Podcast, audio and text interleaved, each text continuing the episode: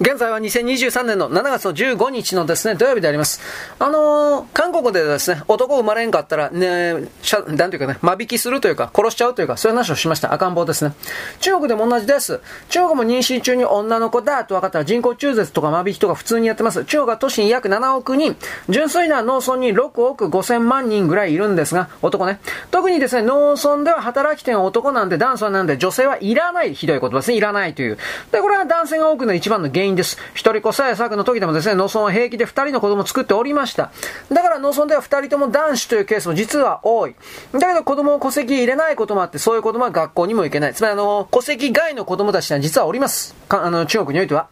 で、韓国の人口中絶もさらにプラスアルファ付け出しがあるんですが、男が女かの診断というのは超音波エコーで、えー、わかります。まあ、これ日本でもそうですね。日本製の超音波エコー検査機というのは性能が優秀で正確な診断ができるであっという間で韓国ではどの病院でも絶対使っております。ところが、韓国人の言い分がですね、もうはっきりむちゃくちゃ。つまり、超音波エコー検査機というのは日本からの輸入品だから、韓国で男性が多くなる原因を作ったのは日本だ、日本が悪いと。バカですね。知的レベルが低いというよりもですね、人間とは思えません。日本が超音波エコー検査機を押し売りしたのではありません。こぞって買い求めたんです。向こうの医療機関は。バカ。バカ。もう言いたくない。これもめんどくせえから。進んで喜んで、うわーとかって買ったわけですから、そのような言い分をするというのはですね、はっきり根性がねじくれているか、全部、全部にあたってこれでございます。男性が多くなったという日本製品のするというのはですね、論理の飛躍というよりもロジカルではありません。で悪いことが起きたら全て日本を悪者にして厳しい現実にはですね、目をつぶるというかですね、それに目を向けない。いや、日本では信じられませんけど、韓国に今、ジェンダー闘争というものは2年前から盛り上がってきております。何か。フェミニストの女性解放論者たちがそもそも結婚すべきではないのだと主張して、対して男の方にもあいつらやっつけろというふうな女性解放論者を嫌悪して活動する団体がいくつもあります。敵対しております。で、男女間の激しい闘争というのも韓国の結婚を抑止する要因になってます。韓国といったら男尊女卑の国の典型でございました。男尊女卑の考え方が強いからこそ、その反動で男女間の闘争も激しくなってしまったということ。ただ、韓国の男尊女卑に変化が現れたというのは、現れたというの最近のことです。2017年からアメリカで盛り上がった女性差別を告発する MeToo 運動がありました。ここから出てきた。で、韓国にはそれまでフェミニズムありましたけれど、MeToo 運動をきっかけに急速にですね、先鋭化、凶暴化してきました。紛失しました。韓国はそのようなアメリカの新しい動きを受け入れる社会に変化したというよりも、まあどうですか、もともとブスブスとくすぶっていたものが表に出てきたということであります。韓国というよりも朝鮮半島は昔からですね、悪、あのね、罵倒する文化の国です、はっきり言って。韓国人というのは敵対者と決めるものに罵倒、悪い言葉を浴びせるのは大好きです。だから女性解放をめぐる闘争も激しくなります。女性の権利のためには結婚すべきでないと考えるのか、結婚に縛られたくないと思うのか、ともかく、結婚を選ばん女性が増えていくとますます男性傾向できません。韓国では嫁さん足りなくなっている上に10万人くらいの韓国の女性が売春の仕事で、アメリカとか日本に出て行っております。10万人もね、本当だよ。で、韓国のマスコミにおいては海外遠征中の女性はという表現だけど、売春です。単純な数的問題においても海外遠征中の女性の人数だけでも外、韓国の中の男女数のアンバランスが拡大していくわけです。女の方も何年間か海外遠征でお金貯めたとしてもですね、韓国に戻って平凡な結婚はできるのかということで、韓国に戻らん女がいっぱい出てきております。で、韓国というのはですね、実は知られておりませんけれども、双子大国です。これびっくりしたでしょ？双子大国です。世界平均でですね、双子、双子の生まれる割合っていうのは、世界の平均で出産100件に対して1件です。100件に対して1件。ところが韓国というのは100件に対して4.6件。まあ、はっきり5件で、100件に対して5件もなってます。世界平均と比べて4倍から5倍以上も双子は、ま、双子が生まれます。ツイン。なんでかって人工授精やりすぎていくから。人工授精というのは成功確率を上げるためにですね、複数の受精卵を戻しますから、多胎児、つまりお腹の中の子宮の中で2人とか3人だとか、そういう確率が非常に高くなります。で、人工授精はですね、あの、精子が夫のものかどうか、一応夫のものだと知ってるけれども、夫以外の種だとしても一応外国人ではないと思います。なぜならば外国人の種、精子だと子供の外見が韓国人と違うんで、それでバレる、困惑するという可能性がありますから。では韓国でなんで人工授精選ぶのか。不妊のケースもありますけれども、これ興味深い研究が出てます。あの、平均年齢22歳の健康な現役兵士の194人から精液を採取して調べたのですが、44%は精子の運動性が国際基準に満たないということが明らかになりました。つまり44%の精子と卵子を受精させても、これは妊娠しないということです。韓国人においては。だから精子の上活発でない。精子の数が精液 1ml あたりですね、2000万個以上あって、かつその50%以上が正常に運動していないと生殖活動に失敗します。最近は日本人もこの、うん、人たちが増えてます。中国人も増えてます。なんでか知ってますか？電磁波でございます。あと環境がですね、非常に悪くなってるから、という言い方もしますが。あとね、まあ僕、ウラン石炭がどうの今度と言います。微量な放射線におけるですね、体内の残留というものは、特にどこが一番やられるかというと、男性の睾丸の精子の動きが真っ先にやられます。だから僕はあの、ウラン石炭をですね、燃やしゃ、燃やすと子供生まれなくなるのにな、これはるか昔に言ったんですが、本当にその通りになって、自分でもびっくりしております。はい。ということでですね、あの、研究によっては現役、健康な現役兵士でも半分以上が、この普通の 1ml あたり2000万個以上あって、50%は正常に運動。これ基準に達しておりません。なんで精子の動きが活発でないか。研究チームはですね、環境汚染、ダイオキシン、環境ホルモン原因と言ってます。つまり単年度の調査で終わってはならないのですが、続はありません。都合が悪いからです。あの、だからウラン石炭のことぼっそりと言うけどね、あの韓国においてはですね、えー、とね、原発の近くの人は全然子供生まれないんですよ。この月島原発とか、日本のですね、放射能悪いとか、処理水が汚染水がとか言ってますけれども、彼らのですね、月島原発のもう一個あったかな。それらの周辺の方々の、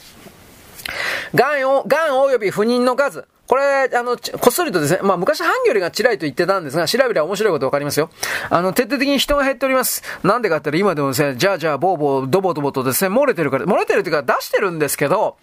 そういう連中にですね、福島の勝利水のことに関してはガタガタ、僕は一切1秒たりでも言われたくないって本当の立場、僕の立場です。まあ重大な問題なんで研究チームは口封じられたということです。韓国の男性の精神能力の低さというこそが、韓国の深刻な少子化の根底にあります。これは治りません。こう過去20年、2000年ぐらいからもっと顕著になったんじゃなかったかな。あ彼らの言うところのですね、石炭火力発電所をボンボン建てたところの地域におけるですね、子供が全然生まれなくなる。この、この今言ったことはちらりと覚えておいてね、これ多分隠せなくなっていくと思うから、石炭火力発電所悪いわけじゃないですよ。本当のこと言えば。そのウラン石炭というものが悪いんだということで、僕は、もうこれ思い込みだけど、でも多分おそらく僕の中で一応資料調べたけど、多分そうじゃないかなと思っておりますよ。1950年代ぐらいにおいてですね、これは僕はいまだに分からんのですが、昭和の人に聞いてください。日本にはですね、双子は恥だという感覚がありました。なんでそうかというと、豚みたいにたくさん売るものは恥ずかしいという考え方です。なんでかね。だから、双子が生まれた場合においては、1955年ぐらいまでにおいては、一人の戸籍はですね、1年遅らせて届けたということがあった。じゃあ、韓国にはですね、この双子を恥じるという感覚があるかないみたいですね。表には出てない。あのー、むしろですね、双子、三つ子の親っていうのは威張っておりまして、育てるのが大変だというふうに宣伝しまくってですね、いわゆるクラウドファンディング定義な形、養育費を寄付金で集めたりなんかしています。まあもうわかりやすいですね。昔 NHK の記者に5つ子が生まれました。で、まあ5つ子でね、NHK の記者はですね、高級取りなんだけど、やっぱ5つ子はさすがになということで随分寄付金が集まりました。で、5人とも問題なく大人になってます。これあの、なんか当時話題になったそうですね。僕はよくわからんのだけど、えー、っと、保育器の中にいたんですよね。まあ、5人いるっていうのとですね、子供が5人いるっていうのと、そう順番に言われたんで意味がないんでね。あのー、5つ同時に生まれるという、これちょっとよくよく考えたら信じられないですね。お母さんの子宮そんなに広くないと思うので、いや、これ本当にどうだったんですかね。まあ、気になる人は調べてください。5つもで出るんじゃないですか。で、韓国の社会全体に言った少子化を憂えるという論調があるのか。一応あります。一応あります。このままでは韓国が消えてなくなるんじゃないか。まあ、なくなるでしょうね、これは。で、メディアは韓国が消えるというのは露骨には書きませんけれども、少子化で大変になるという論調になってもさ、これはっきり言うけれども、えー、一発会議でいつも先行花火で終わります。あの、客を寄せるために、ああ、大変だ、大変だ、怖いよってやってるだけであってですね、根本的な問題解決はできないし、主張できないし、何もないから、このまま進むと思います。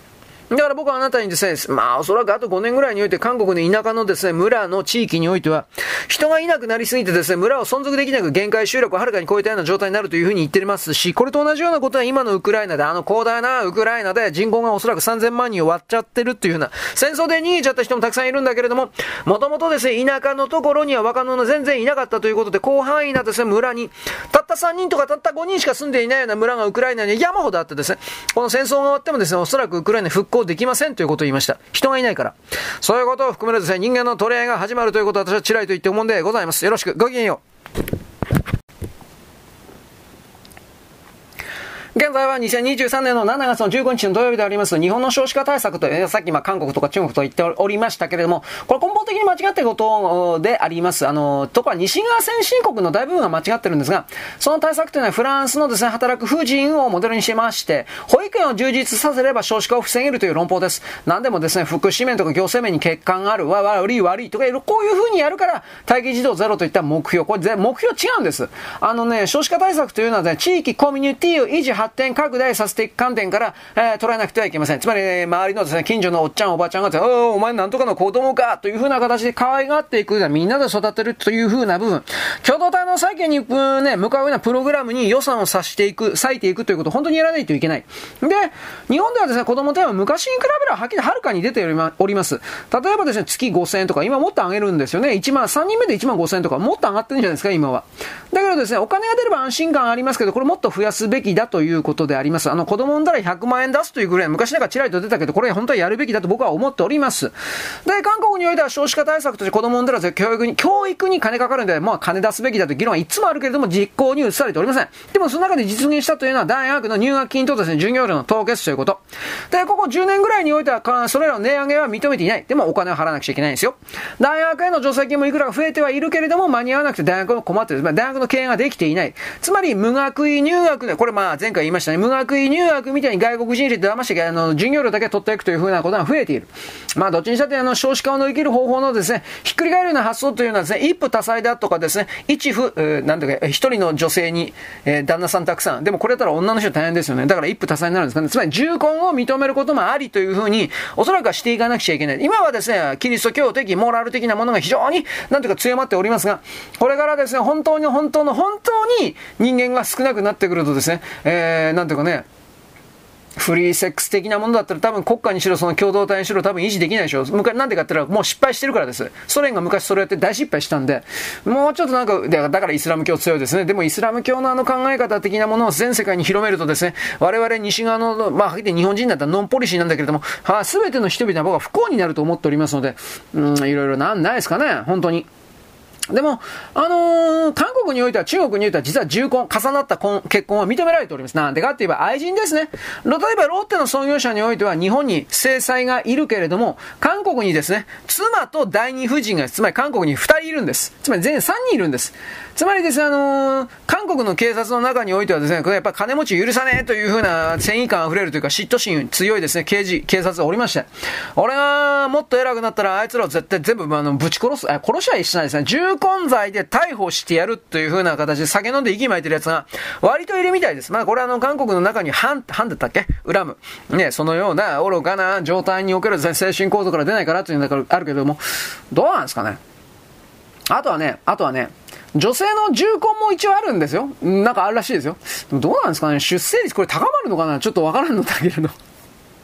あこんなこと言ったら、あのー一夫タフ性ということですね。さっき一切タフだったから。それでいいのかな。あのー、でもこれ女の人がね、やっぱり嫌がるんじゃないかな。僕はそう女、僕は女じゃないんで、女のところの本当のところのですね、気持ちはようわからんから。自分一人にですね、周りをあの、なんていうか人工衛星のように5人も6人も男がいっぱいいたらですね、まあ自分一人なる存在をですね、5人6人の夫がですね、えー、たくさんお金出してくれるわけですから、死ぬまでは食わしてくれるだと非常に安心な状況であるというのはわかりますここから問題なんで、ここ差別的だというかもしれないけど、あなたそんなに魅力ある女の人なんですか？と。こういうことが始まってしまうので、この場合におけるシステムは女の人はものすごい財産を持っていなければ、ちょっと無理だよね、これ。まあいろいろ、まあ怒られるようなことばっかり言っておりますけれども、まあいずれにせよですね、あのー出生率というふうに考えるのであれば、出生率。韓国においては公務員がたくさん住んでいるような街においては合計特殊出生率が高いです。つまりこれはどうかといえば、ソウルからですね、だいたい 120km 南のところにですね、セジョン市というシティ、セジョンシティというところがあります。これはあの、韓国政府が2012年以降において中央省庁の大本をですね、セジョンシティというところに移しましたんで、移転したんで、公務員の都市が出来上がりました。住民のほとんどは公務員です。セジョンシティにおいては73平方キロメートルの地域に44個もの政府機関と15の国の研究機関と、1万4000人もの国家公務員が住んでるマンションがドドドドッと立っております。つまりソウルに残っているのは何かと大統領府と外務省と国防省と法務省。一部省庁だけです。これはね、あの北朝鮮が空爆した時のためにですね、ということで逃がしたということなんですが、本当のこと言えば。で、都市別に2022年、あ、2020年のですね、韓国の合計の特殊出生率というのを見ますと、ソウルが0.64で最も低いです。で、プサンが0.75です。で、えっ、ー、とね、テグンだったかなあと、甲州。で、テジョン、太田ですね。まあ、これはあの0.81で。でも全国平均の0.84下回ってます。ところがさっき言ったですね、セジョンシティというのは1.28です。ソウルの2倍になってます。つまり生活が安定しているからです。子供を育てることができるということ。高収入の上に解雇される心配のない公務員夫婦ですから、出生率が高いわけです。現代自動車の工場もたくさんありまして、民労層の街とですね、揶揄されているですね、壁山市、壁山シティでよかったと思うけど、これもまあ、0.98です。少なくとも平均よりは上です。で、一般の民間が逆に言ったらいかに恵まれてないか、いかに格差が固定しているか、格差が開いているかということがよくあります。で、これに関しては、えー、3つが、えー、3つの放送、3法世代ですね。えー、恋愛しない、結婚しない、あと何だったかな、あ、子供産まないか。やろうと思ってもそれはできないから、金ないから。で、韓国というのは公務員だけの子孫を作る国ということに本当になりつつあります。でも世界で合計特殊出生率が、出産率が1.0未満、0. 何本の国って韓国しかありません。世界見,、見渡しても。で、全体平均0.84というのはですね、これ全体平均でこれだけれども、ソウルの0.64、これもっと低くなってるはずなんですね、確か。まあ、ソウル市においてはですね、あのー、韓国の一般の人々、攻撃受けたらソウル市にミサイルが飛んでくる。住んでたら死ぬと。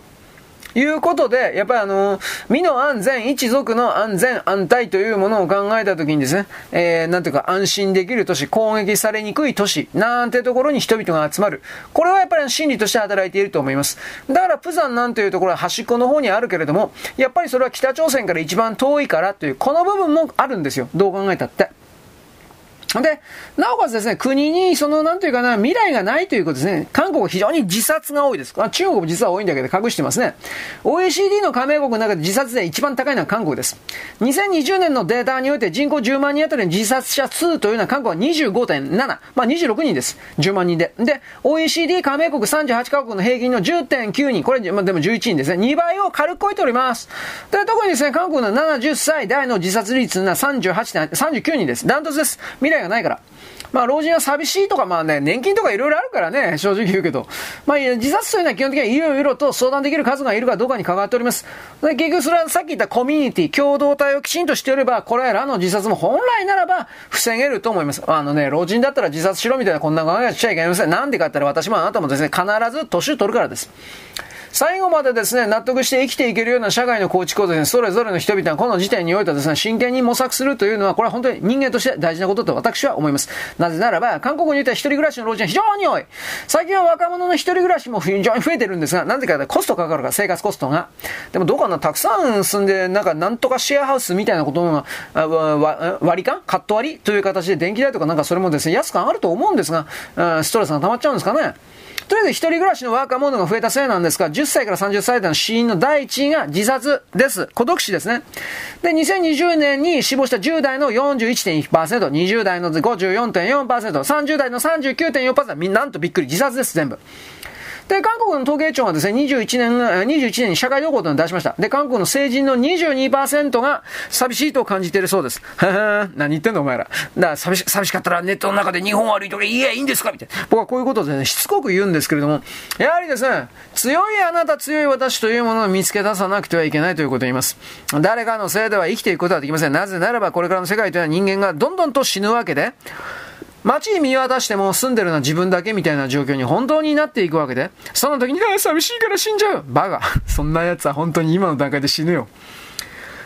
どういう言葉を作ればいいか私には分かりませんが、強くあるべきだ。強い自分を探すべきだ。掴むべきだ。ということを私は言うのであります。よろしく。ごきげんよう。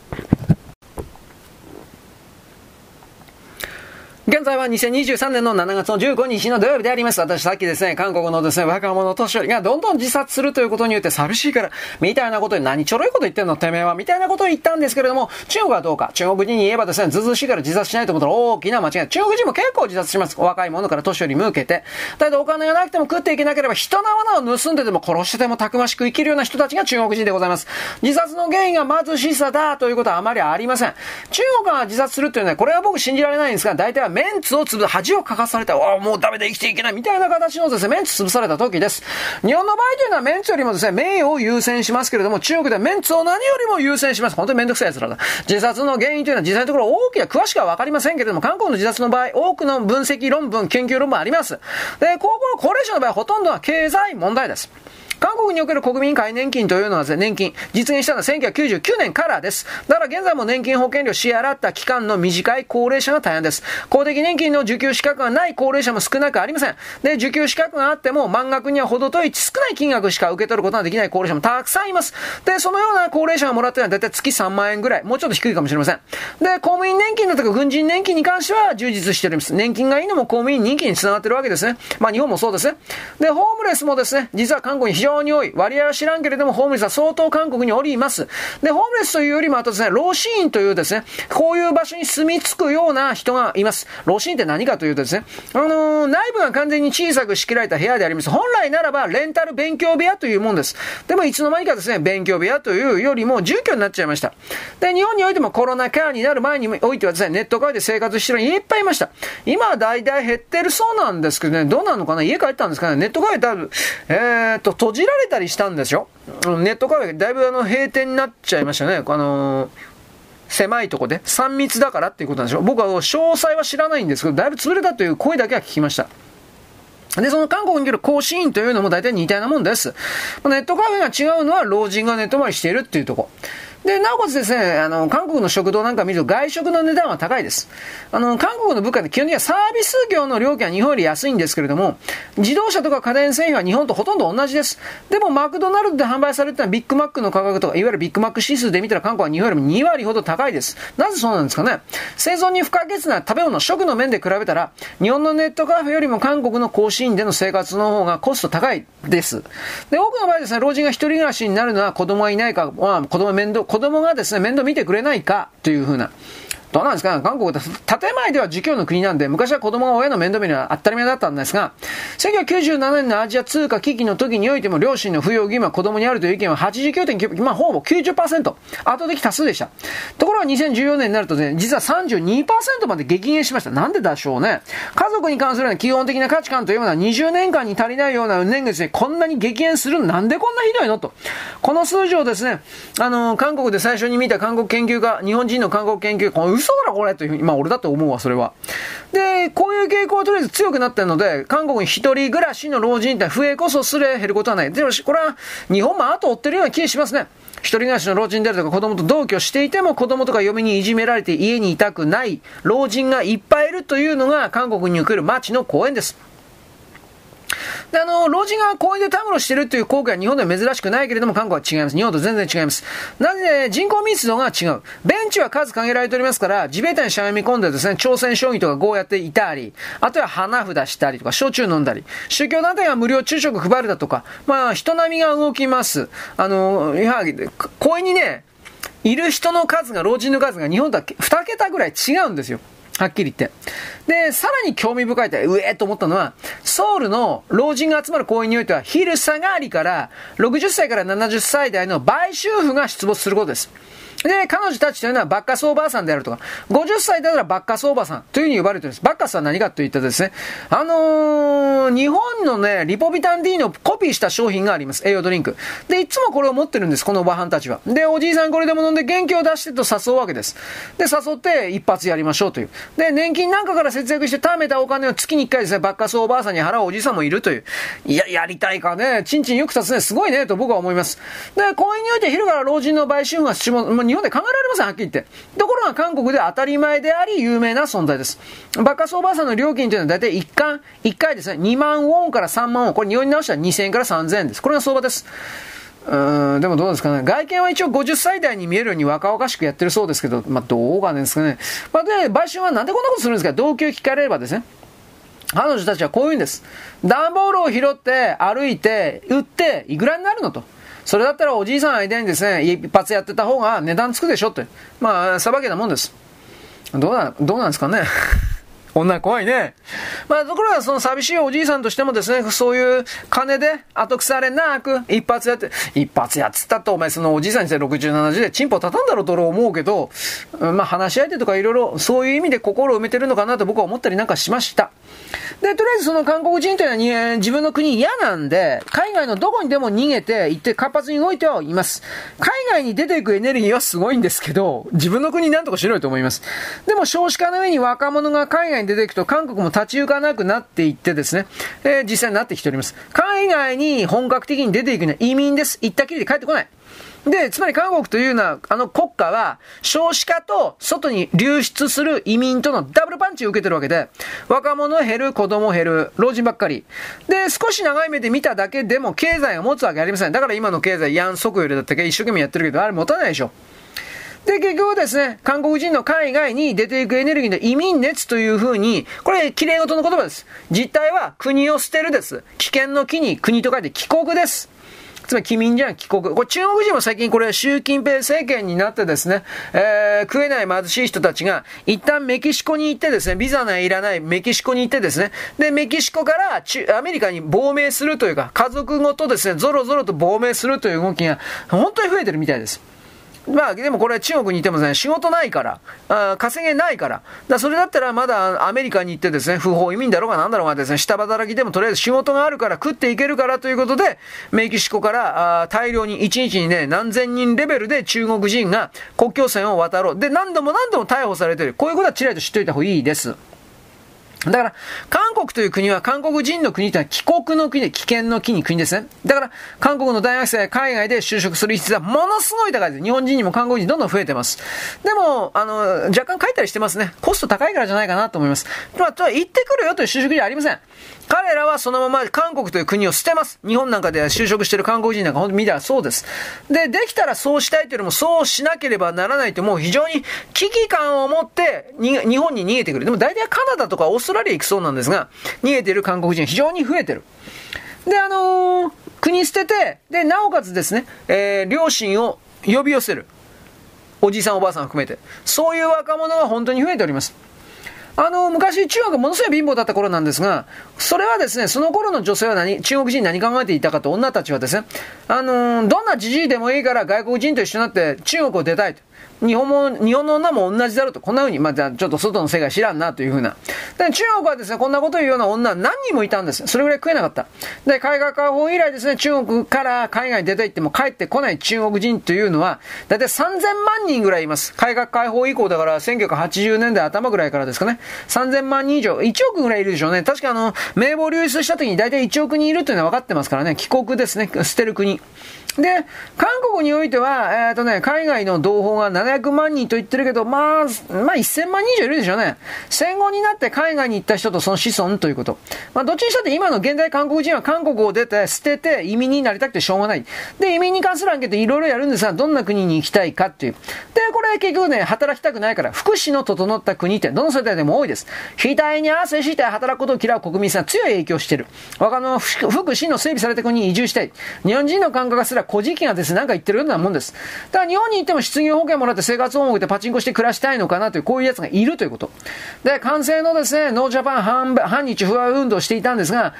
でもまあ半分続行中なんですが、どれだけでもですね、政府機関あの時はですね、経済団体、政府機関が日本企業に韓国人学生を就職させろと陳情する、採用する日本企業があるとですね、大変な倍率になるとか、もうめちゃくちゃ言ってることとやってることは違うというふうな、そういう態度を続けるから結局のところ長期的な意味において、信用も信頼もされなくなるんですけどね、ということを言います。えらしく、ごきげんよう。